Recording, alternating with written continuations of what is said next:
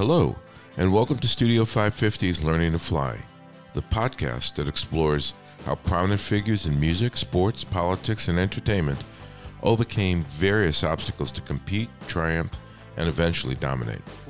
I'm your host, Bruce Mittman, President, CEO of Mitcom, full service ad agency with clients located around the world. I'm also the CEO and operating partner founder of Community Broadcasters, a radio group which purchased and operated over 40 signals in three states and eight markets. Path to these leadership positions was not a straight line. Past 40 plus years, I've been an entry level account person, an ad agency director, a rock radio station manager, and radio network president. I've marketed products and built brands in the ski, automotive, medical, fast food, and retail industries throughout the U.S. and the world. I've purchased hundreds of millions of dollars in media, and I've built and supported entire professional college sports media networks. Beyond that, I've spearheaded the initial marketing for the opening of two new convention centers, one in Las Vegas and the other in Boston, and guided the team which marketed Comdex, the largest trade show in the world.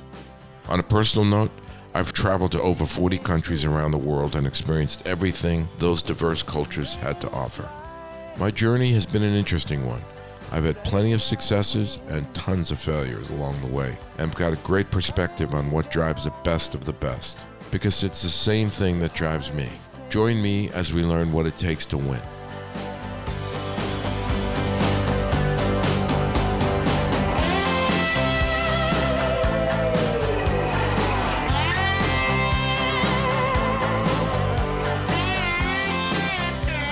Our first guest today is a rock star in the truest sense of the word.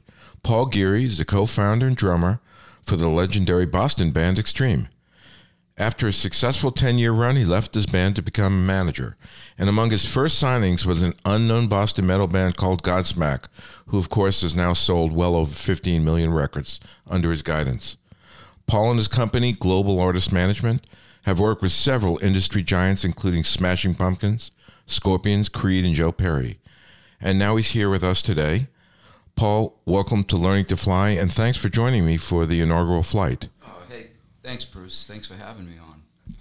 So, uh, learning to fly, you know, we're, we're all trying to learn how to fly, and life is about going through lots of experiences. So, give us some insight into Paul Geary. What when did you start? What did you feel like? What, why did you go in the direction, and, and what made you feel like you could make it happen?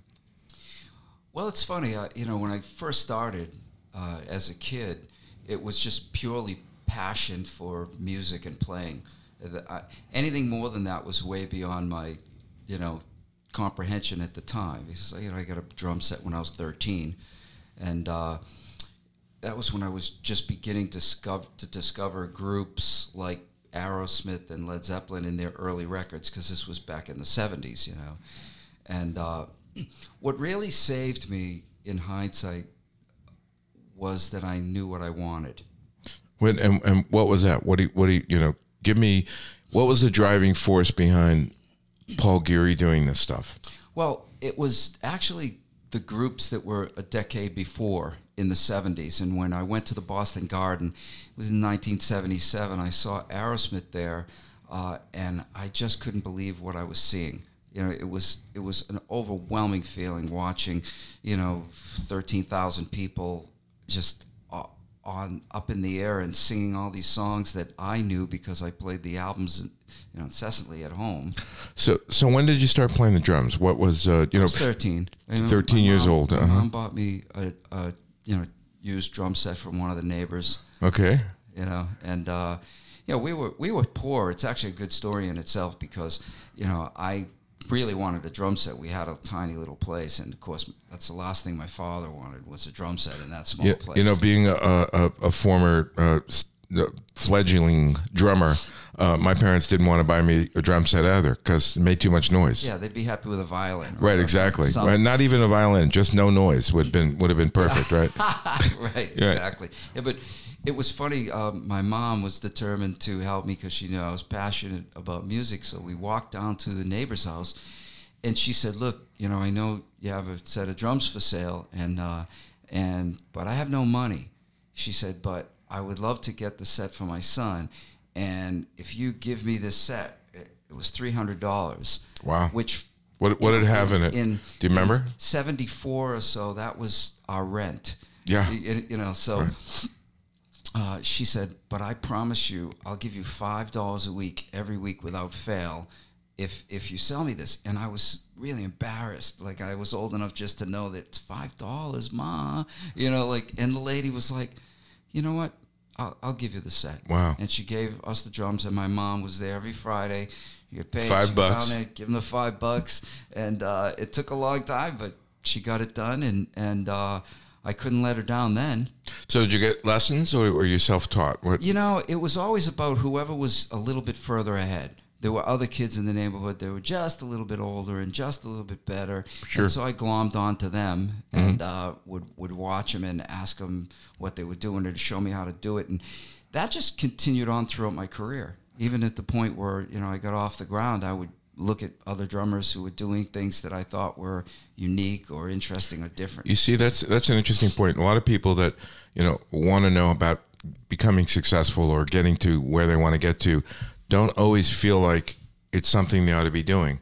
Meaning, you know, looking at somebody else, getting getting from somebody else's success, mirroring themselves, and and I think that's that's an important ingredient in terms of building a career path. I don't know how anybody would do it in any other way, but than to have a role model of some sort. You know, you're not you're not copying them necessarily. You you copy dozens. You know, you look at everyone and you grab a little bit here and there, whatever suits you personally, and at the end of the day, you come out with your own personality built from all these attributes. So you started uh, learning to play and, and mirroring other people. When, when did you start to uh, join together, and what, what kind of put you in a place where you wanted to have a band? Well, I wanted to have a band right away, but of course that wasn't a practicality when there's really nowhere to do it. And uh, but eventually, with other neighborhood kids playing guitar and bass, you, know, you end up in someone else's basement, you know, just like whacking away and being terrible. But it's that's just part of the process. Is you, you just got to be willing to try and do this, even though you know what you're doing compared to everyone else you, you're seeing that's further ahead is you know elementary you know you- you're starting out. But it's just it's such a wonderful feeling i can still remember just getting through your first song from beginning to end even if it was just with the guitar player next door and there was just the two of you learning something. And you know each time each time you would achieve even that it motivated and spurred you on to get a little bit better because you couldn't do that before. Now you can do that. So, what was your favorite music that you were playing back then? I mean, what inspired you to kind of really get into it?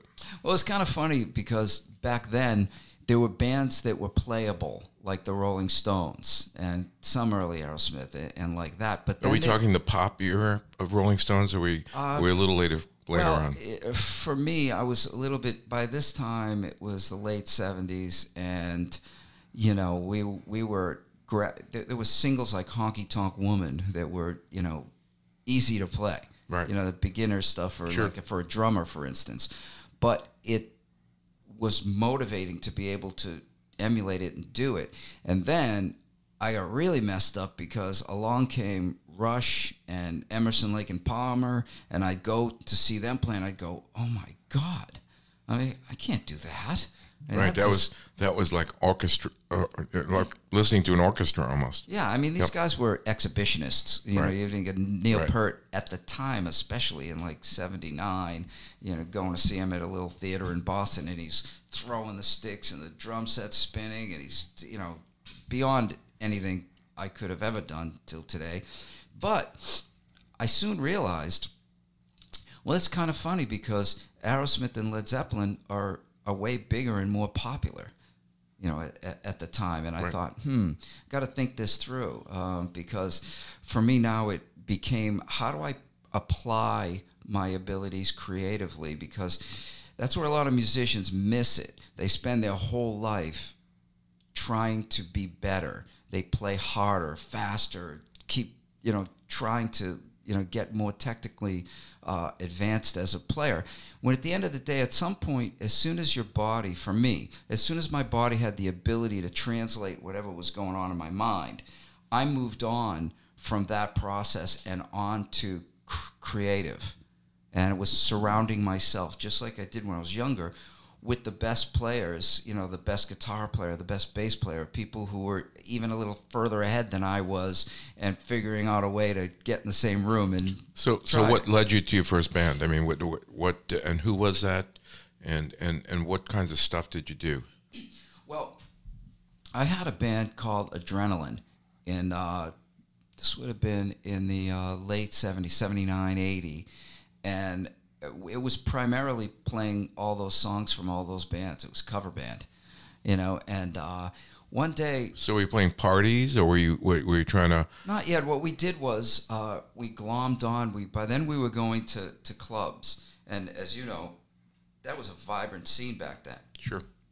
there was you know the Rat in Boston, it was the Channel in South Boston, and uh, Jaspers, and you know all A lot of sticky floors. Yes, Yes, right, yeah, But it was them. fun. I mean, if people came out to see original music, and I remember seeing a band called Luna um, that back then, and uh, I would start to see them every weekend. I'd go wherever they were, and I would see them play, and I loved it, and learned by watching them how to present. You know how they come on, how they go off, and and uh, how that all went on that level. And we, I befriended them uh, around the time that I was, I had my garage band, and Gary Cherone knocked on the door out of the blue one day in 1979. Gary Cherone, uh, your, your lead singer from Extreme. That's right. And and uh, he knocked on the door and said, "Hey, could hear you play, and sorry to butt in, but uh, you know I really want to sing, and uh, do you have a singer?" And I was Wow. like, well, no, I do it myself right now just to get through the songs, and so come on in. And that's interesting because from that day forward, we, we never left each other's side through several groups and decades until we had, you know, the number one song in the world uh, by 1991. More than words, uh, just an amazing song and uh, quite a quite an accomplishment for uh, a guy playing drums uh, uh, in his house. So, um, so so so Gary comes over, and this is what 1980 now or 19 yeah 79 he Yeah. came over and we would try and get through you know stones and aerosmith and doing that until you know and we were getting closer to this band luna we would go weekly and then we befriended those guys or they befriended us and they we started opening for them for free so we didn't really care So where did you play? What what, what were some of the uh, places that you guys played? were at? all those clubs you know the the, the channel and uh, there, were- there were Bunratty's and Allston Bunratty's in We- Allston, sure. yeah and we'd come in and we'd uh, play for half an hour 45 minutes and we were terrible you know in hindsight I, So who was in the band at that point? Uh, it was me and Gary and a couple of the other neighborhood kids. It it it, it quickly evolved. I mean, at that time, it wasn't serious enough to be really thinking about next level things. It was about, you know, now we're able to uh, play well enough to to complete songs, but now it was, oh, how do we present ourselves? What do you what do you look like? What do you what's your style? And Right. and, uh, and that there that just kept going and going where you had to well now we're good at this and now how do we get good at that so we started writing songs and we wrote a hundred terrible songs Right. you know like it was just what it was and it I, might as well we should have been called people repellent because we came in and we did that and luckily you had a band like luna that would fill the place everywhere Sure. and we started to get comfortable being in front of five, six, seven hundred people at a time. Sometimes more when you step up to like a channel would be fifteen or sixteen hundred. Sure. And slowly, very painfully and slowly, we began to get better at crafting songs, and it was clear. You know what's a good song or a bad song? It's subjective until you get in front of people and you get response. Sure. So what do you uh, what do you look for from you know when you're you're out there performing and you're playing your own material and and you know that most of the people there are there to hear things that are familiar because they like to kind of groove off of something they they like. So what what are you looking for in the crowd to give you the confidence to uh, to say, hey, this is a good direction I'm taking? Well, I think it's familiarity. You know, when a song is unforgettable um, or forgettable, for that matter, you know, and, and part of the process back then was when you went off stage, you got cleaned up and you went out to, def- to to befriend every person in that place you possibly could, and they were there to see Luna, or Right. some of them friends come in and see us, and uh, developing those relationships was extremely important. Uh, as we got to the point where people would start, you know, singing songs, certain songs of ours, and we'd know, oh, well, that one's a winner. You know, others would just come and go. would, You know, So you're looking clap. for feedback from everybody and, Yeah. and get a, a little bit of a direction. Yes, and then people would start yelling, "Play this one, play that one," and, Oh, very and, cool. and it was like, "Oh, okay," you know, like that's what that's about. You know? So we're gonna we're gonna take a break. Uh, we're here with Paul Geary. Um, we're gonna continue on uh, his uh, his path to some exciting stuff, and uh, we'll be right back. All right. We're back with Paul Geary, and Paul's been uh, taking us through a little bit of his uh, experience, getting to uh, where he's where he's ended, which has been quite a, an amazing career. So we're back in 1980. You're you're playing bands. You're going around. You're begging everybody to love you, and and you're asking about you know what they like.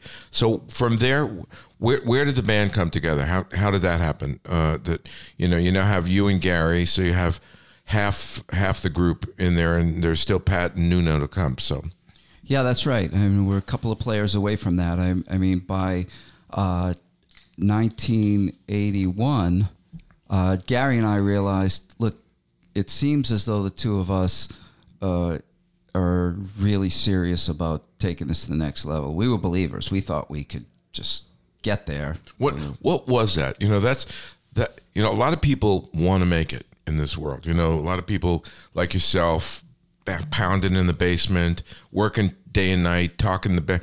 What was it that you felt you had that was going to get you to a whole nother level and take you through a career?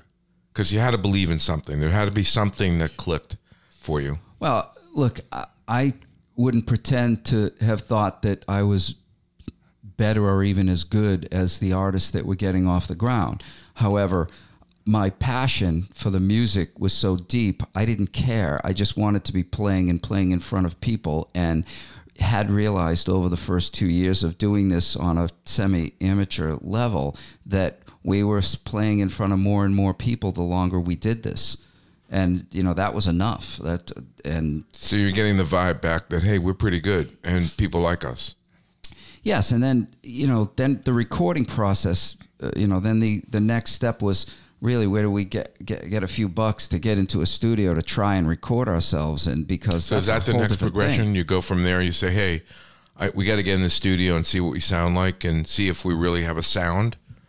Was there a sound that you were after, or is it just Well, we didn't we're just playing Uh, and it, we- just enjoying it and see where it goes? We we thought our sound was whoever you know to bringing the individuals together, and that creates a unique sound within itself. You know, you got a that singer and this drummer, and uh, what what happened back then was you know we we we would kick people out of the band pretty. You know, it was that was my I fell into that position. It'd be the guy to you know keep doing. Well, that. you were you were always the manager. You know, my experience with you, and for people that don't know me, I ran a uh, radio group for a long time in rock stations, and that's where Paul and I first met. And you were the the front man. You were the guy. You were the manager. You were the energy. Uh, so you took on the role of driving that band, and I I personally believe there would would be nothing had you not taken that role. So. So you're doing that. You're weeding out the group. You're sort of getting to a place where you're comfortable. So wh- where did uh, where did Pat and uh, and Nuno come from? Well, there was a period of time, and it's interesting when people talk about how did you get there. It's a, you know, and as you'll hear now, and I'll explain to you, there's a series of things that were that all add up to the next level. There was never someone who came in one day and said, eh, you know, you're great. We're going to take you there. What what had happened was in '81, once we cleaned house, we found a couple of guys that were um, in a band, Ed, Ed Goulart and uh, Peter Hunt, and we started a band uh, called The Dream at the time in 1980, and uh, then we began to take it to the next level where we were writing better songs. We were a little bit more well crafted in that, and we were starting to headline places, the clubs, on our own. And uh, you know, it, would take too long to tell you the entire story, but in a nutshell, as we gained momentum and we grew, uh, we began to make money. You know, and we were making a you know a couple grand a week, and and uh, we were in, at that time in 82, 83, That was that was great dough. So college was out of the question. This was Out. yeah. Uh-huh. yeah. So you're doing this full time. Yes. You're, you're you're putting your heart and soul into this.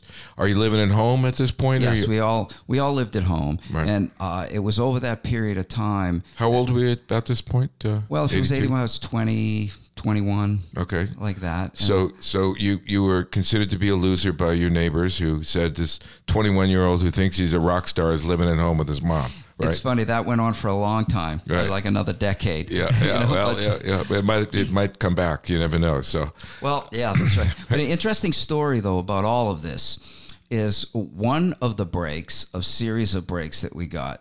Um, there were two things. I mean, at, in like 83, 84, by that time, we were kind of cooking. We had a thing going on. Clearly, people liked this band. We played in clubs and the people showed up and we were making money. And the first thing, the first time I ever played in a seated full blown concert setting was when you know a friend of mine that uh, worked for the Don Law Company. And uh, for me, Don Law might as well have been the Wizard of Oz. You know, like he was just the guy. He was the guy who the was name the on the guy. ticket. Yeah, I mean, you know, if you knew Don Law and he loved you, you were in, in Easy Street. It felt like that, Yeah, and right. and I, you know, we happened to uh, have met somebody who worked for Don, and there was a band called Night Ranger, and at the time they had a big hit called Sister Christian, and it was a really big hit, uh, like even for them, and uh, their opening act dropped out, so we got a call from Don Law's guy and said, hey, you know, these guys are really popular. Um, locally, they'll bring some people in, and we played at the Orpheum in in uh, That's got to be a cool June event. or July.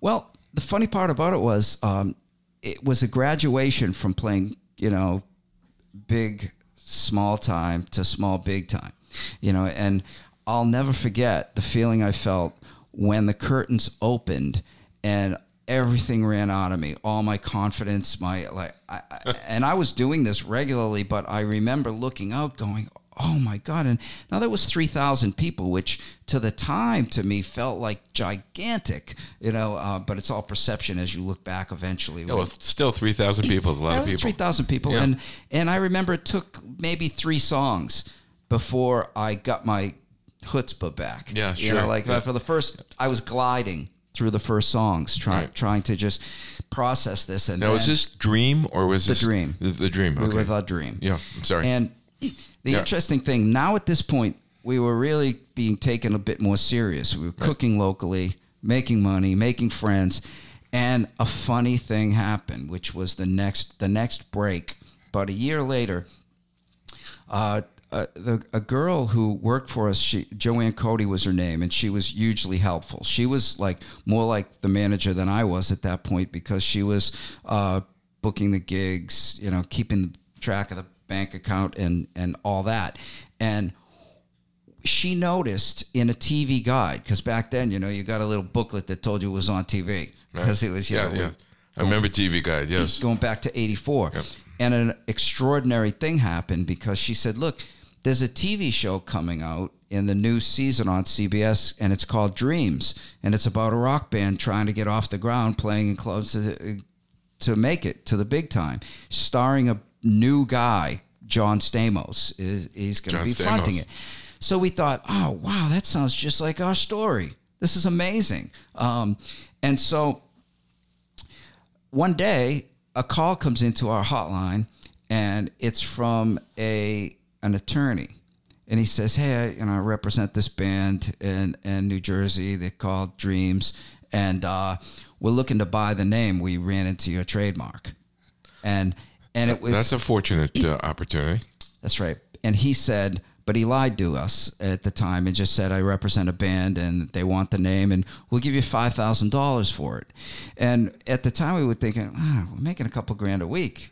You know, we're doing pretty well here. It's oh, passing on this, right? We'll keep our name. 10,000, 15, 20, 25,000. At this point, it was kind of clear that something was going on here. So, Right. you know, it was like, look, why don't you get another name? Maybe it's twenty five grand. This is you know, It's an expensive uh, uh, right, purchase here. Well, it it to make a long story longer, what went on here was that we the guy came clean. He told us he was hired by CBS, told us about the sitcom that was coming on the air, and uh, that they wanted to buy the name because they planned on the band in the the show to actually graduate to the point of having their Sort of like the Monkees Yeah. did with uh, with their show. Partridge Family kind of Yeah, thing, Partridge but maybe Family, right. Monkees. I don't Yeah, know because they were yeah because they weren't really a band. They were they were actors Sure. doing this thing, but actors that could play. So we asked them for a hundred thousand bucks. We said, you know, for a hundred thousand bucks, you know, we'll It's give yours. it up. And their answer was, well, for a hundred thousand, we're willing to take it to court and fight because you guys have only performed on a regional basis, even though you have the name on a national basis. We think we can Good negotiating point. I like that. you know. Yep. So we ended up we closed it, and this is the way we closed it. We took twenty five grand up front, and we got five hundred dollars an episode. So the idea was, if it goes into syndication, You, will you, have would, you would add to that. passive income forever. You know, Right, like right. and and we thought, geez, with twenty five grand, we can go in and make a record, we can make a video, and so forth. And uh, so interestingly, we had to change the name of the band. So we originally said, hey, maybe we should be Extreme, and and because you know formerly the Ah. formerly the Dream were Extreme, and then the lawyers told us we couldn't do it because you get Dream cannot be in the name. Right, too close to the uh, the, the name of the other what they were trying to do. Sure. So we, you know, s- tossing names and ideas around in a room, came up with Extreme. Extreme. Was oh Extreme E X T R E M E Extreme. They can't say anything about that, and we were right, and they couldn't, and they let us have that, and uh, that's how we got the name Extreme, and we used the dough to promote that name. And we made a video that got onto MTV basement tapes. We began recording in the studio so that we were kind of getting the feel for who we were. Uh, and the next thing was that uh, we we hired our guitar player left and Nuno joined the band in 1985, the following year. And by that time, we were pretty cooking regionally, you know, as Extreme. And Nuno came in, and he was a, a more a stronger player, and he gave the band more edge. We were kind of a pop rock, popish rock band, and he came in with a lot of Van Halen edge. Sure. And you know that that helped from uh, you know, we, it was moving us along musically quickly. Um, and then in '86, Pat Badger joined the band. You know, and by that time, uh, we we had something going on. It was clear. You know, we were doing real business where, our recordings were. You know, we had a local record, and and uh, anyway, in '87, it, we took till November 1987 when when A&M Records when they sent a rep in uh, and saw us play um, at the Paradise Theater in Boston, and uh, we headlined it. It was sold out. People going nuts, and he came into the dressing room after and says, "I want to make records with you guys," and A&M Records willing to put the uh, money where our mouths are. and and Extreme was uh, was really born. Changed everything. So we'll be right back. Uh, we're here with Paul Geary, and when we come back, we'll talk a little bit about uh, uh, making it on the road, what that felt like, and uh, uh, and then get a little bit into the uh, the post extreme lifestyle. So we'll be right back with Paul Geary. Welcome back. We're here with Paul Geary, and uh, we're we're discussing uh, Paul's uh, career path on on Extreme and his management group and life in general. And we're now at uh, 1987. The band's formed. Uh, we've got all the players in here. Pat's joined. Uh, Nuno's joined. We've got Gary, and we're A and M is signed uh, on the label, and uh, and and the next is history. So what, what happened when when Extreme became a real band? Well, it was interesting, you know, for the first time now we were financially supported. So, you know, back then when you got a major label record deal, they put you on payroll, you know, you're all on salary. It wasn't a ton of dough, but, you know, we were now supported. And uh, we began talking to the label about who may produce our first album, and we were all Queen fans. So we asked about uh, a producer named Mack who had produced several Queen albums, and at the time he was really hot with a guy named Billy Squier who had some some big hits at the time, and and with Queen, and you know he came in to meet us. And we went into a local recording studio because we were really comfortable there. It's a place we had recorded a lot of the songs that actually were the demos that got us signed, you know. And it took a long. What were some of the demos in there? Uh, yeah, the first album. And where uh, where did where did they do this? Was this in a studio locally or? Yeah, you know? there was a studio in Do you remember Hanson, what Mass. studio was in, Um, uh, it, well, some of our friends owned a, a home studio um, that they had flipped their home into in uh, Hanson, Mass. And Pat and uh, Pat Danner and her husband, um, they were really ones that were good to us, and they they were allowing us to record for free in their studio and overnight when it when they couldn't rent the studio when it wasn't there, and that's what helped us record enough to actually you know you record a hundred songs, and now five of them are really good. You know, Right. and and those are the songs that we were sending out So which ones were the early uh, recordings? What? Uh, I think in the first we, we had a song called "Mother, I Don't Want to Go to School Today," and that was on the first album, and that was one that showed itself like to be a crowd favorite. You know, so that was one of the songs that actually, to be honest, a lot of those demos never made it out of the recording studio. You know, they were just songs that uh, got us to the point of getting in and taking it to the next level with a real producer. so which was the first song that you guys produced that you knew? You know, this thing's Well, we all go felt somewhere. funny enough. We well, we weren't right. You know, I mean, at the first, it, it's funny uh, that it, it's just like as as people, we can't see ourselves as other people see us. So you know, you, you're, you're best off to uh, get consensus uh, from people. And, So how and did, how did you get? Cons- what was consensus for you? consensus with people reacting. You know, um, you, you know, you'd get the same thing. They'd go that one, oh that one. You know, and so many, and you're like, really? Oh, okay. You know, that to so many people have the same opinion. so there was a consistent vibe around something. That's right. And, and so you said, okay, I think that's cool, and that's going to work. Exactly right. And and uh, you know, we're still going back now to 1988, where a very interesting thing happened. We were still playing out from time to time in these large clubs. Uh, and that was to keep ourselves fresh and keep our chops up.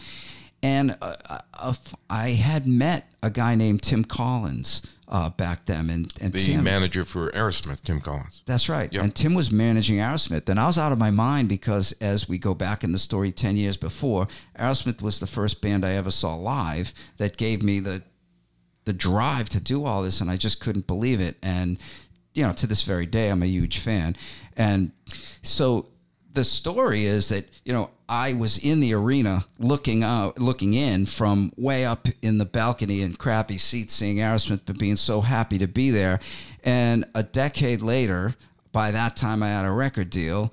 I meet Tim Collins. He invited me to his office because I asked him if he would be interested in taking us on and he was interested. So I went to his office to talk with him. He said he had talked to the label and that they were really serious about the band and that I was right about that and they, they were going to put the dough into it. So he thought, you know, the problem is I just haven't seen you play live.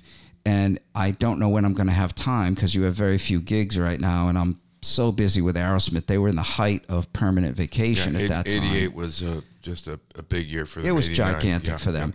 And so as I sat there with him in the office, he said, "You know what? You know, there's a new band. You know, have you heard the band Guns N' Roses? They're opening for Aerosmith, but they need some days off. Maybe I'll just have you open for Aerosmith, and this way I can see you play because Oh, I'll be uh, with them." And I couldn't believe what I was hearing. I went into my own head at the moment, going, "Are you kidding me? This is? Are, are you kidding? Right? You're kidding." He said, "Let me call Tyler," and he gets him on the speakerphone, and he goes, "Hey."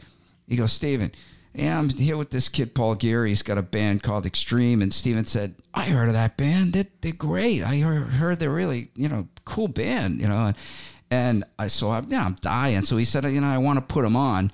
And they can start Friday at the Centrum, you know. Um, and At the Centrum. we, you know, it ended up being, I was on about that was the uh, in Maine at the Portland Civic Center. That was the first night. So I walked out of that place. You know, believe it or not, I was at that concert, and because I'd owned uh, a radio station in Maine, the Fox, and we were the remember the sponsors uh, uh, in the Bangor area and part of Portland. So uh, I was there. You you remember Jimmy Verow? Jimmy Verow was backstage with you guys. So how's that for you know? That's crazy. Yeah, yeah. Well, you know, we were uh, we were out of our mind, so I walked out of his office, and back then you had to find a payphone. You know, I, I got dimes in my pocket, and um, and I got a jalopy car that's parked at a meter, but I didn't care. Ticket me, I don't care. And I just ran blocks and blocks looking for a payphone to call Gary to tell him I just got a song with Aerosmith. He lost his mind, didn't believe me fully at the time. He was thinking, ah, you're messing with me. And uh, so I found, then I had to find my way back to where my car was. I finally did and raced over there, and we all hip hip hooray, you know. And, and three days later, there we are backstage at the Civic Center, the, the Portland Portland Civic Center. Yeah.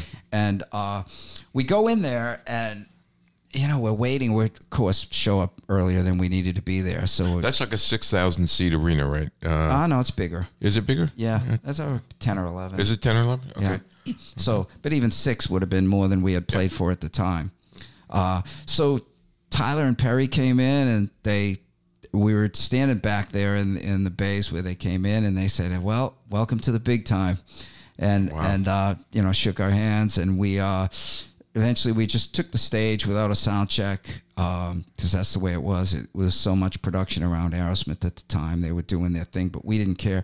And I'll never forget, because I had been to that venue seeing concerts. I, I'd seen Aerosmith in, there and and in everywhere I could see them possibly play when back in that day uh, that I could afford a ticket.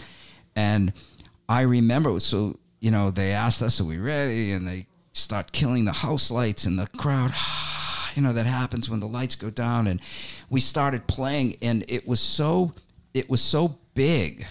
You know, one would hit the drums, and it would be boom. You know, like because we're in this big arena, and I was overwhelmed by that again, and I was back to where I was at the Orpheum in '84, where I was overwhelmed and looking out. And as far as I was concerned, we didn't even have an album out yet. And as far as I was concerned, this could be the only time I ever play in an arena. I didn't know what would happen. So f- for me, I'm saying to myself, I'm here. I'm here. I'm here. I was looking out around. I was trying to. I rem- I wanted to. I would remind myself to savor this. Don't blow right through it and just be paying attention to what you're doing here. Look out there. Feel good about it. Like you know, absorb it. Right. And I remember looking out to where I had been sitting ten years before, and thinking there must be some kid out there who's like, oh, and now suddenly. I was. It was like being in the eye of the storm. I was out there, and then ten years later, shoo, now I'm looking out to, to where the people were So you're a little out of body at this point.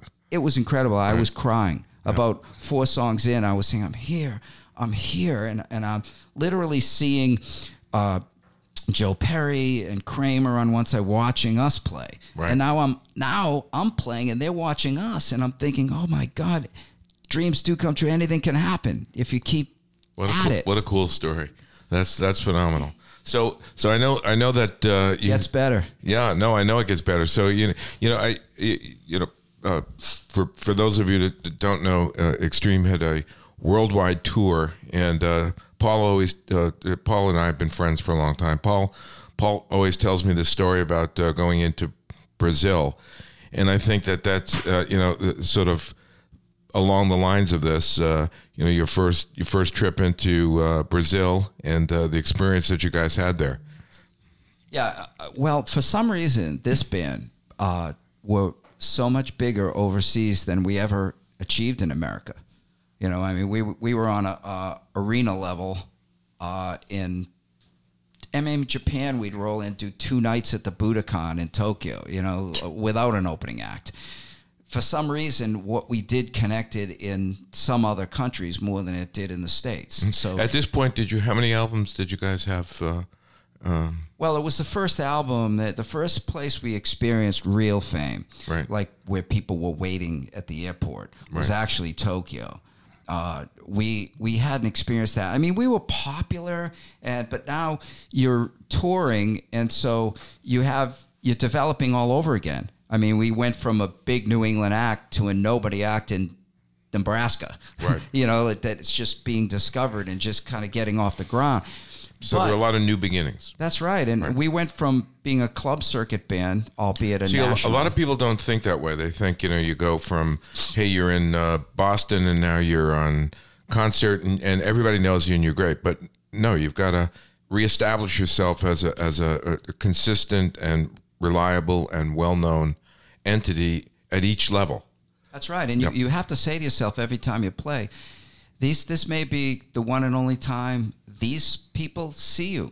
So you got to be great every night. Right. you know and and we just went from town to town playing in large clubs and uh, on that album uh, you know we we didn't really hit the arena level yet we were playing in large clubs but we were determined to headline so we would we were happy in that space in a tour bus just as long as we could go and we were making a living but they sent us over to Japan, and all of a sudden we were famous. Where uh, in the states, even we were sort of a cool up and coming band. Over in Japan, there were people at the airport waiting. Wow. And we we we hadn't So, so what did that. so what did that feel like?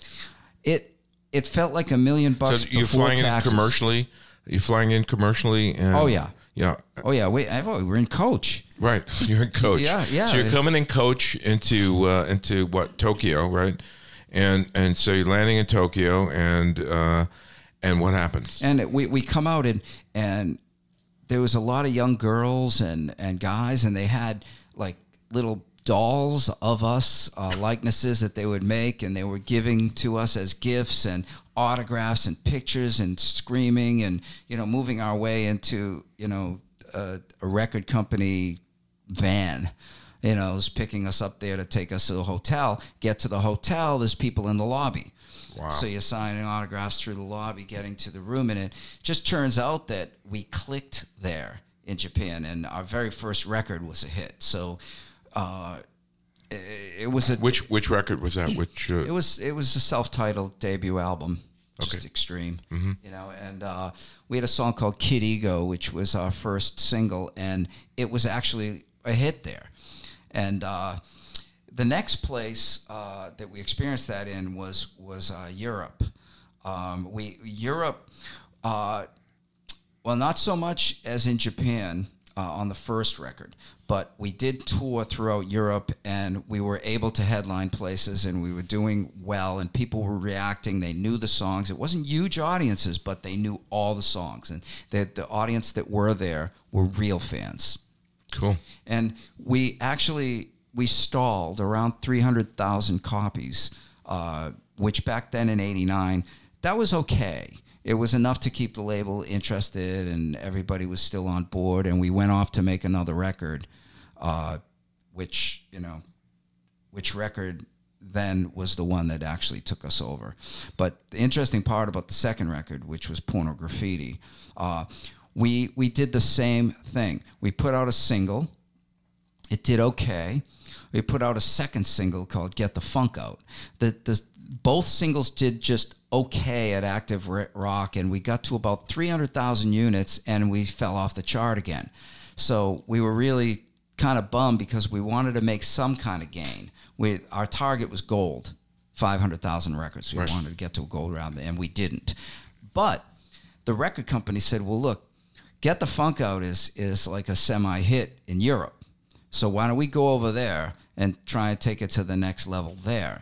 And we went over there and we were working Get the Funk Out, and people knew it. And there was at that time they were making dance mixes of the tracks, and when clubs they had this thumping Get the Funk Out kind of dance track.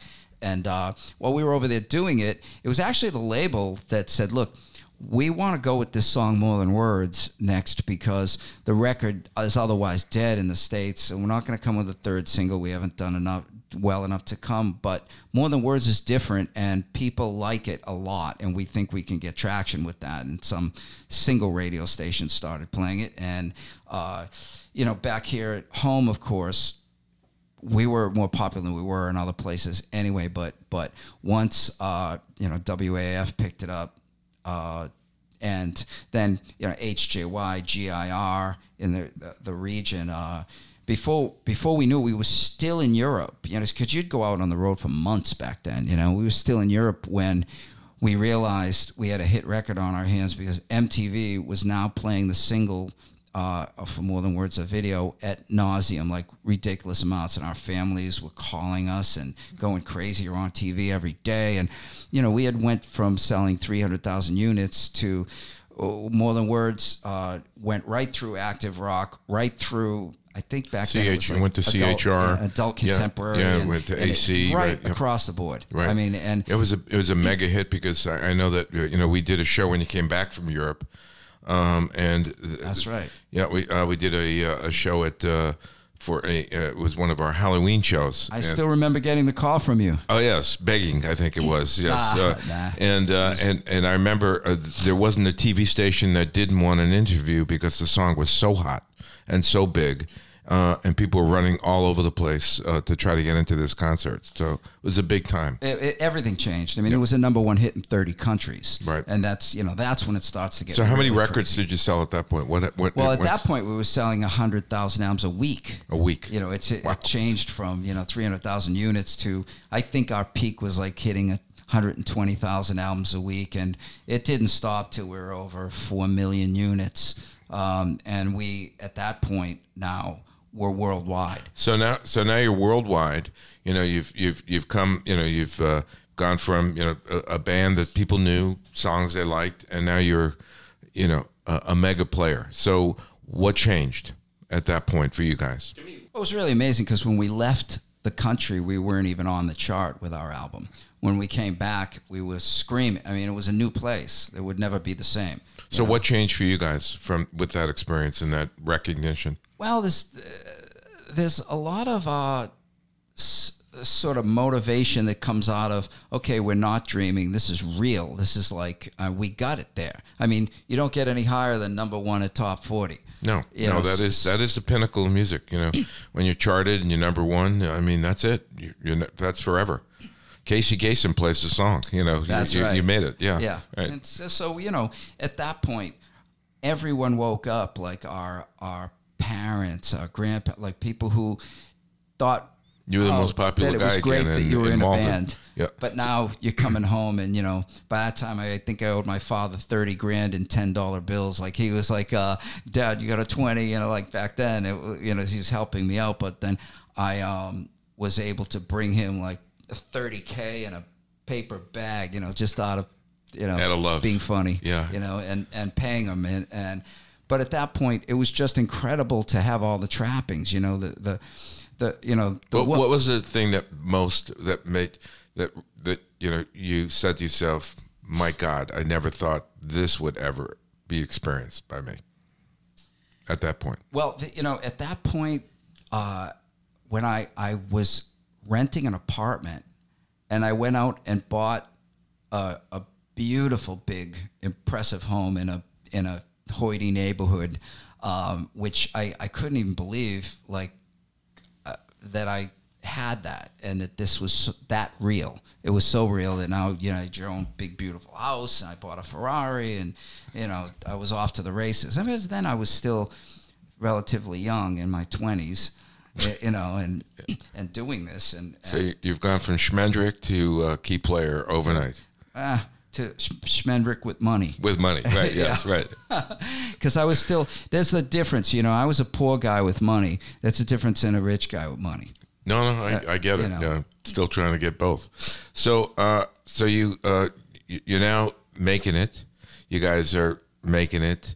Uh, now you have to kind of beat what you already did, which is really a challenge because more than words was as big as anything. You know, t- today you're still getting plays all over the place. So, what do you do from there? I mean, the pressure then is, gets really big. It's a standard at this point. Yeah, it is, which absolutely. in itself a whole other like thing that that you hang on for this many years. It's in rotation all the time on AC. I mean, it's here. constant. Yeah. which is wonderful. Well, you know, we had a song called Wholehearted, which we thought was a bridge gap because we at the time that was a little bumming us out is we were a guitar-driven rock act, and More Than Words was sort of uh, so far from that. Uh, we loved the song. It was Did us. that kill the band? Uh, you know what? It, I don't know how we could actually say that something that helped us sell eventually 10 million albums collectively uh, was uh, kill the band. Um, however, uh, it was another hill to climb. We had to start over again, re-educating the public on as to we who were. Extreme was. Yeah, I mean that was a big, you know, the back then that was a big, big deal was crossing over. You know, do you the decision around labels for people that don't know music? You know, uh, there was always a discussion about if if I'm on rock, do I do I want a song on CHR because that kills my audience. So. So now you did the the thing that everybody feared most. You crossed over into CHR and AC, and you're a rock band. So now, And it wasn't our intention. Right. I no, mean, no, it no. just- It's just a great opportunity. But now you're there. And so that's usually the killer app in music. You know, you, you've crossed over. Your bass says, hey, that was a great song, but you, you're really not in my genre anymore. Yeah. Well, it was interesting because uh, we released a song called "Wholehearted," which which was also a big hit, and uh, for us, which was great because we then at least crossed over this place of being a one-hit wonder. So you had a follow up. you know, we had a follow up and it worked and it was big. Now the next album came out. It was interesting because we were then coming with back with aggressive rock guitar driven songs and we now sold 500,000 copies uh, as opposed to millions. Uh, and in our mentality, or at least mine at the time was, well, this is what happened.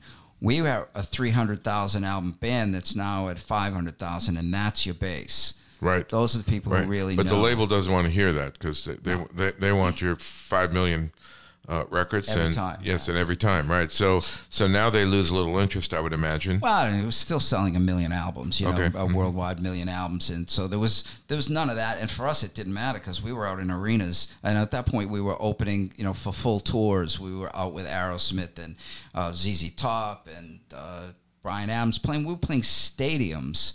Uh, four nights a week with Bryan Adams because he had everything I do. I do it for you. Bryan Adams was big. He was giant, and we had more than words. Those were like the two biggest songs of the you know period.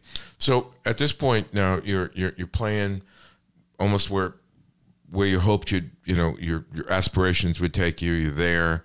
Um, what's next at that point? Did you you know did you guys huddle up and say, hey, what are we doing now, or did you you just say, hey, let's enjoy this and see where it takes us, or was there a plan, or or was uh, life just taking you in that in a direction? At that point, things began to change, and I'll tell you why. One of the things that breaks up many bands is is money, Uh, because once, and that's for for a lot of different reasons. But for the reasons for us, it wasn't that we fought over money because we never did. We we split our money, and that was it. We that was the way that was. But now you don't have to actually be there.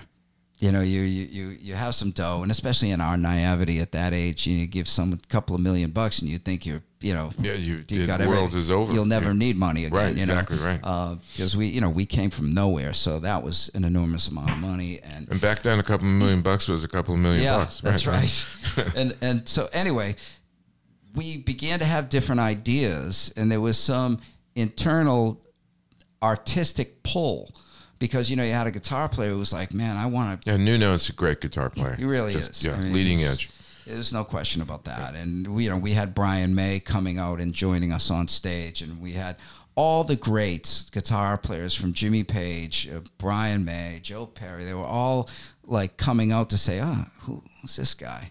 And I want to see this guy play, you know, because Yeah. he was that good a, a player. And still is. So. Yeah. Yep. And his story in itself, I mean, each one of us at later on, we'll get to that, but uh, at that point, I began to think, hmm, now it's 93, 94, and Nirvana and Pearl Jam and Yeah, we're- we're- Smashing Pumpkins. It was a, it was a bit it was a different rock direction, and your band was sort of categorized on some level as an '80s, uh, uh, a late uh, hair bandish or fringe. It was kind of an ish because Yeah, ish, I felt right. like we were misfits in a way. There was nobody really exactly doing what we were doing. You know, you got Well, grunge was taking off, and you guys Yes. weren't into No grunge question. at that point. Yeah, Yeah, there's no question about so, it. And- So you lost a, a little bit of that. You lost that edge that because you know, as you know, rock is always wants to be at the edge and always wants to be driving the music. Yes. And you weren't driving the music at that point. So Yeah, well, that's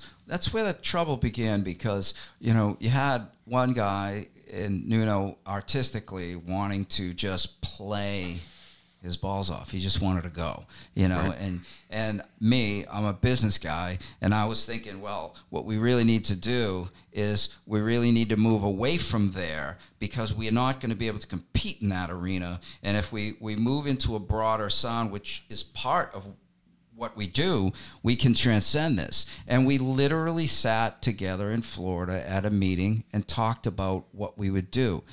And my opinion at that point was that, look, I appreciate that. We we've all earned it. You know, you are not wrong. You, you that's what you want to do artistically. You've earned that. You can do it. It's not what I want to do because I don't want to end up back in clubs. I want to stay playing on this level. And Gary Cherone, although he uh, also wanted to stay at that level, I think we all did. He, was still willing to take the shot and support the music the way it was, and I was not. And it was at that meeting that we sat, and I said, "Look, tell you what, I, I think it's time for me to take my passion to the next level. Um, and that was actually it was Nuno that came to me in the studio. We were recording our fourth album at that point and said, you know, Paul, you saw I see I heard you having an argument with the merchandiser in the in the studio kitchen. And uh, he goes, You were so passionate about that. And he said, When I saw you come in and play, you played right on. Goes, It was exactly what we were all hoping to hear. You know, you, you, you nailed it. But I can tell it's different. You're, you're not in a rush to get in there and play. You really would want to get in there and argue with the merchandiser or the record company. And that hit me hard. You know, I went home that night and went, You know what? He's right. I, I, I am more passionate about that. The playing part became sort of a thing that I did. That was my contribution. I, I played, but it's not really what drove my bus. You know, and the next day we had that meeting about where we were going musically. And that's when I told him that I was going to leave and start an artist management company.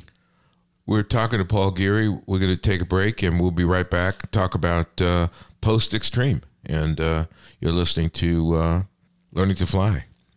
So we're back here with Paul Geary, and um, we're talking a little bit about uh, post extreme. Now, uh, you know, I, I fortunate I've I've been around Paul for a long time, so I, I know some of the story. I've participated in some of the story, frankly, and uh, so in 93, 94, um, you're starting to move towards management, which is uh, where you are now, and and where you've built enormous success. And uh, tell us about that transition because I remember it was a transition because uh, you started in uh, people don't know you had, uh, owned a little bit of a club in Providence uh, where you started to learn a little bit about the economics of uh, running a, a, a concert venue and uh, probably served you well for your future. That's certainly one of the things that I explored that actually helped. But, you know, it was actually on Valentine's Day in February of 1994 when I, I walked out. It was the day after um, that I had completed recording the tracks for myself uh, for, for that fourth album. Uh, and I had told the guys, like, I'll, I'll just keep playing as long as it takes to get a drummer in there. Uh, and in the meantime, we were trying to figure out a concept because I owned uh, my quarter of the brand, and we were just trying to figure out uh, how to work it fairly monetarily. So, did you guys do that together, or did you get outside counsel? we started together uh, with our, the, our own in-house people and just said, look, let's just pay a drummer, and Paul will make the his share minus whatever we have to pay somebody to go out and play. Which is a fair agreement, and sure. it started that way, and it eventually changed when uh, uh, a guy that was managing uh, both Rush and Van Halen signed the band. Ray was his name. He was from Canada. He, he signed Extreme, and that was before our paperwork was done, and that did start a little bit of a, a,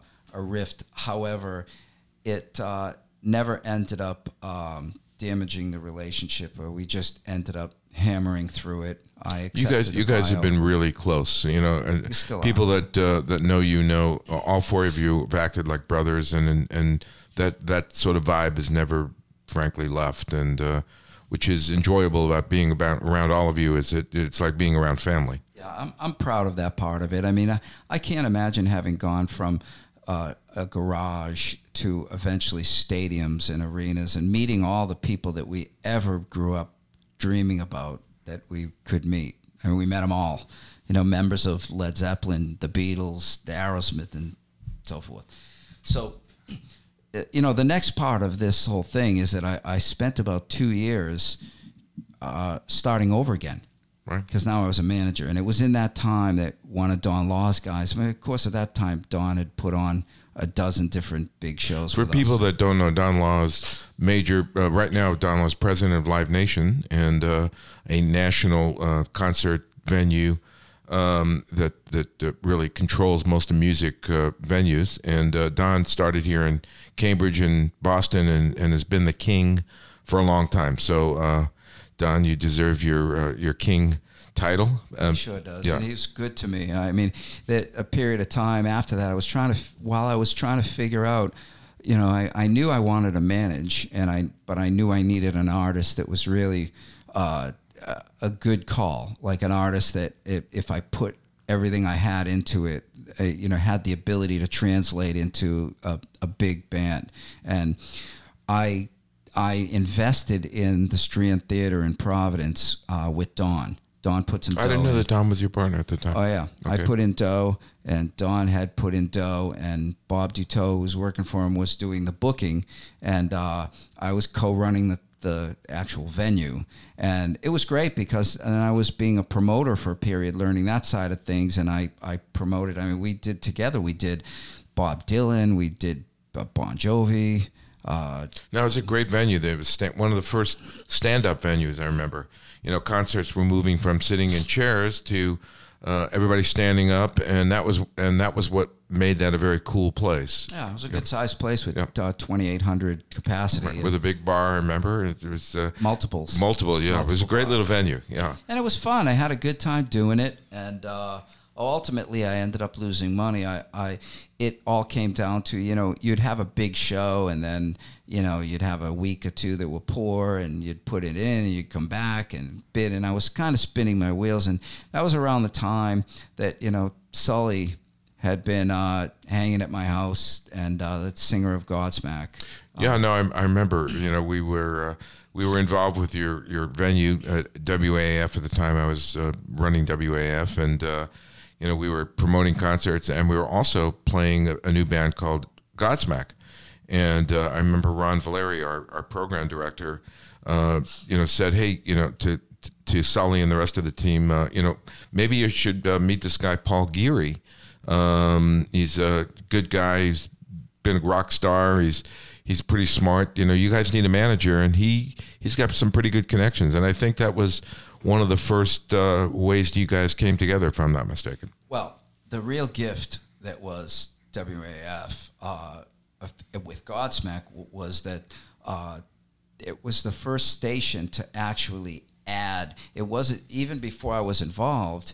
You guys had a night guy who Rocco. was who was playing it but not reporting. Not only was Rocco not playing it, not reporting it, we didn't know he was playing it every night, and you know he was playing it two or three times a night, which was not what was part of the uh, rotation. So Rocco was a big, big believer in the band and and a big promoter. Deserves a lot of credit. And, Yep. and but when when uh, you and Ron were running the station, we had our relationship for years with Extreme, and the back and forth. We were good to each other, and and uh, it was really amazing that uh, what you guys did was actually add and report uh, the song uh, called You whatever. know, you know what I remember? Uh, we added uh, Godsmack to the morning morning drive back in '90s.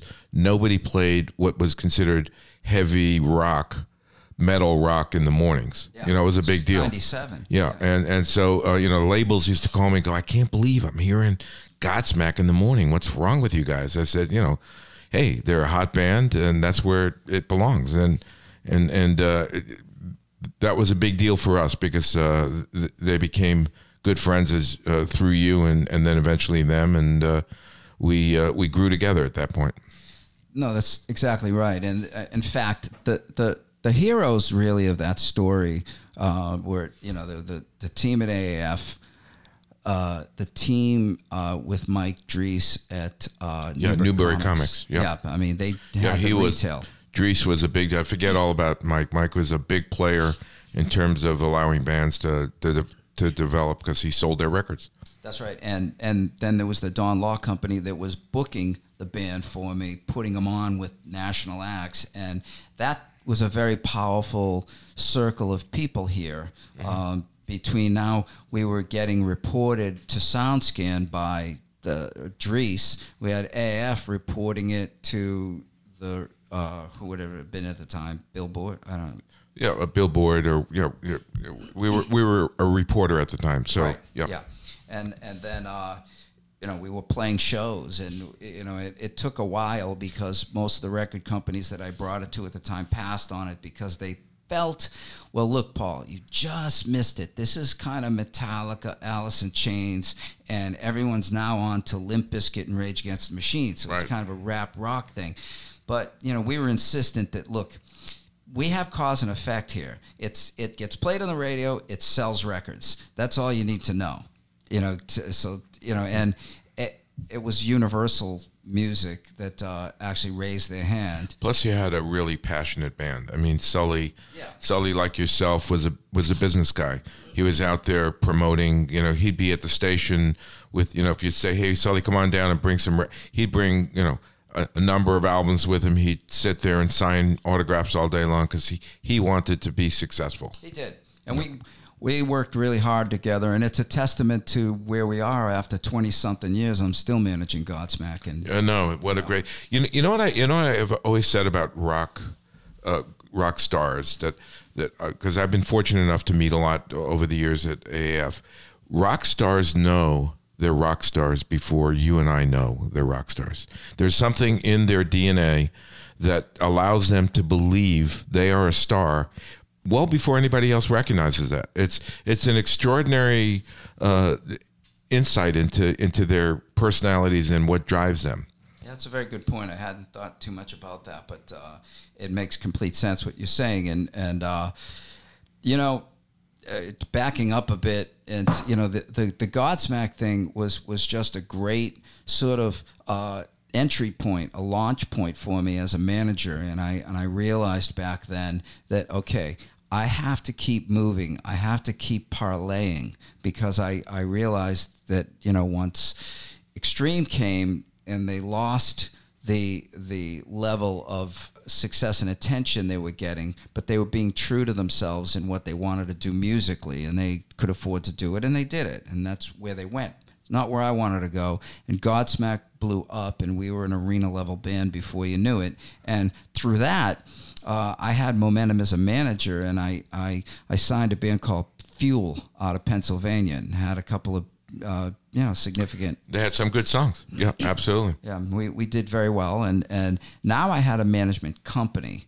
You know, I was managing three or four acts at that point, and I- did that right out of you know Medford in Boston uh, for several years until the point where Godsmack had had you know three multi platinum albums, and that's when everything changes. When uh, Ir- Irving Azoff called me. Right. Well, for people that don't know, Irving Azoff is uh, the king of management, and uh, um, and I'm I'm paying dues to him now. I don't know if you know he's got a, a company now like BMI and ASCAP, and uh, he's killing me. Would you please tell him to stop killing my radio group? Uh, I'm paying too much money every month.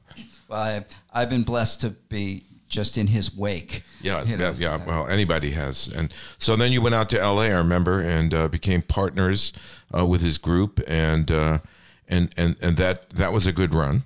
Oh my God! I had eight great years with Irving, and we started a company called AGP, which Right. was Azoff, Geary, and Jared Paul. So Right. uh, the AGP, and and we had that company together, and, and that's when uh, you know I started overseeing the careers of the Smashing Pumpkins and the Scorpions, and we started to do new interesting things. There was a TV show called Glee, and we did the touring production. So we would take all the stars of Glee on the road and do huge business with it.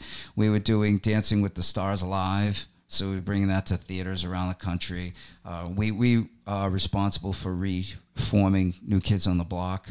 Right, right. You you recharge their and re-energize their careers. Uh, frankly, uh, they they yeah, came. my partner Jared was really should be credited for that. I mean, he was all over that, and it worked. And no one thought it would work because all their fans were thirty somethings. These guys were thirty, late thirties, and bang, it came out, and it was a juggernaut again. Big deal. So we're here with Paul Geary. Um, when we come back, we're going to going to talk a little bit about what's next for Paul. Um, a, a career of music, a career of management, and uh, what do we have to look forward to next? We'll be right back. We're back here with Paul Geary at, uh, and uh, you're listening to Learning to Fly and uh, being produced uh, by, uh, well, Jack. so you know we've gone through your your your beginnings your your your your surge your your management. So you know we're now here or we're just about here. Where do we go from here? You know the one thing you have said and if anybody's trying to take notes during this thing and, and i think it's really an important lesson is that you've had to reinvent yourself at each level and you've had to re-credentialize yourself at each level. And people don't recognize that. They think, you know, hey, you just, hey, I'm Paul Geary. I've, I've been on, uh, starred in rock and roll for my whole life, so I'm credible. No, you have to be credible. And, um, and each way you've, uh, which is uh, really a testament to what you've been able to do. You've been able to transform yourself and reinvent yourself. So, this is another one of those stages, I, I think. And so, what's up for now and, and for the next couple of years? Well, uh, speaking to what you were just saying, the interesting part, and so people ask me all the time, how did you do it? How do I do it? And one of the key things you always know is knowing what you want. Don't it's not right. You come to me and say, How do I make it in the music business? That's not the way to look at it. It's how do I become that? Like, you know, they they see being for, you could work for a record company, you could be a promoter, you could be an entertainment attorney, you could be a manager like myself. You have to know what you want. Yeah, but you also have to have done a lot of the uh, the jobs along the way. You know, people don't uh, they discount.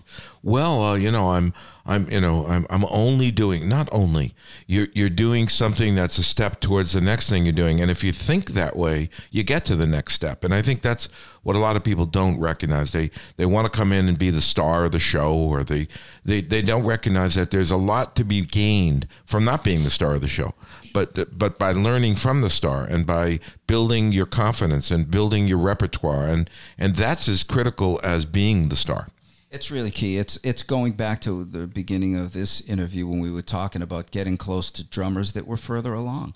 You know, you, right. you, just you just do that and you keep doing that, and I'm still doing that. I mean, going off with Irving was the greatest thing I could ever done. I learned so much. I felt like I was starting all over again in all the things that he was up to and the way he was manipulating venues and everything else to to get the most for the artist that he could. And, and he's the, the, master. He really was, and I, I learned so much uh, being next to him and uh, of what was and what wasn't. And after all those years with him, at that point, um, he resigned resigned from the company um, in 2013, January of 13, just because it made sense and it was, you know, an uber amount of money to walk away from running Live Nation and all that he was doing at the time. And that gave me the ability to start over again. And I, I opened up my own company in Los Angeles. And uh, it was at that point, as I had gotten to know uh, well, what happened was Aerosmith was being managed by a different division of our company with Irving.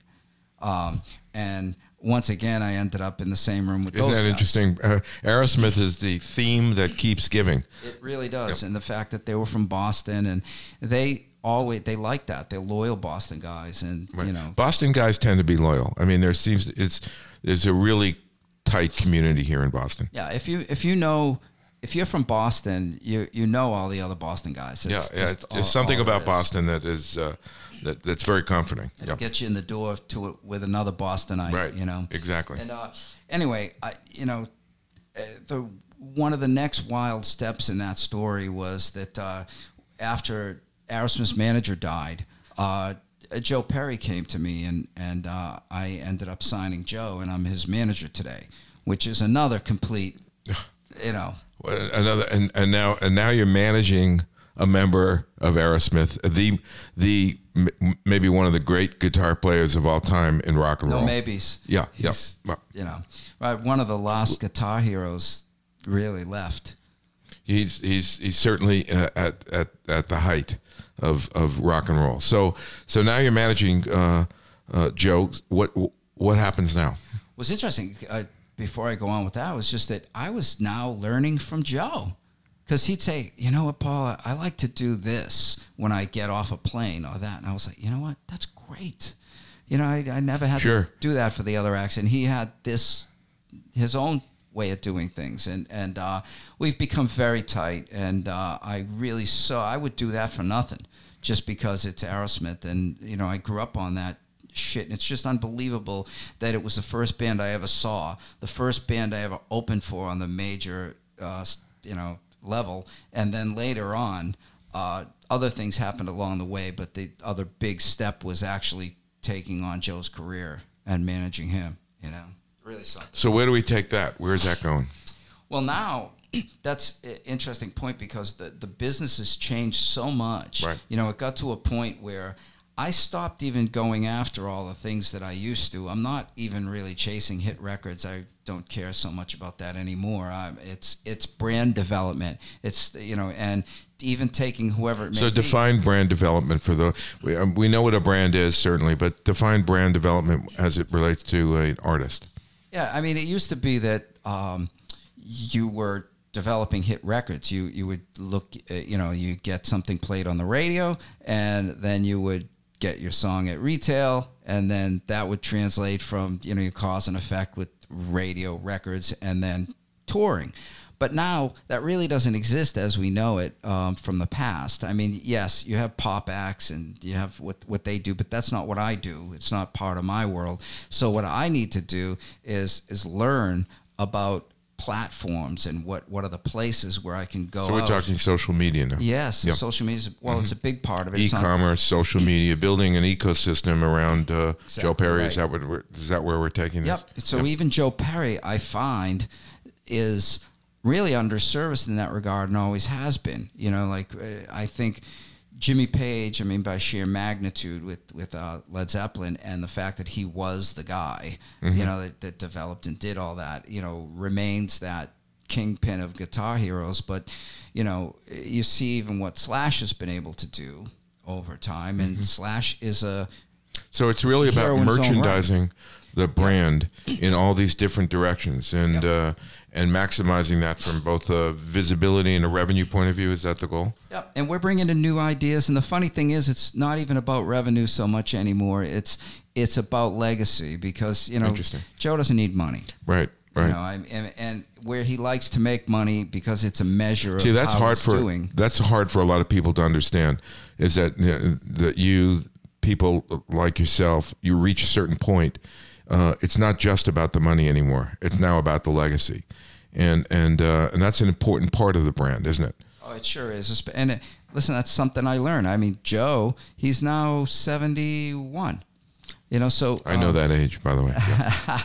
and I'm, you know, more than ten years younger than him. So uh, I have, I still can learn from him because then, you know, look, you get to a point in your life where you don't have anything to prove anymore. You know, you've been, for myself, a multi-platinum artist, um, a, a uh, successful manager managing multi-platinum artists both from the ground up and also signing successful artists like the Smashing Pumpkins or eventually even Joe Perry.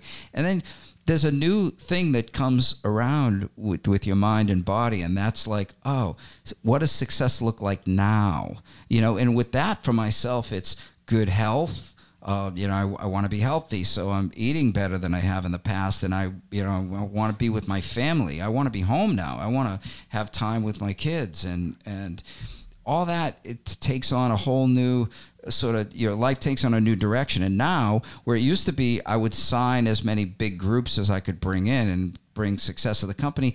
Nah, now it's just like you know what. I'll manage Joe Perry. It's Joe Perry. And and I've Right, managed, you want to do what you want to do at this point. that's right. You want you want to have a comfortable plate of work, you know, and and it really comes down to peace of mind and family, you know. Let's end on that note. Uh, Paul Geary, uh, first of all, a friend, most of all, and a really successful guy who's really done it from the bottom up. And uh, it's been a great story to listen to. I appreciate you uh, taking our inaugural flight here on Learning to Fly. And uh, thanks. And hopefully, we'll have you back, or maybe some of your groups. You can help us along, bring some of your uh, fans uh, here. Once you shift gears and go into the the groupie. Uh, Well, that's that's the next show. groupie yeah, show. we'll That- go into the that- groupie show next. Yeah. Anyway, thanks, Paul Geary, and uh, thanks for listening to Learning to Fly. And uh, this is Bruce Mittman. thank you, Bruce.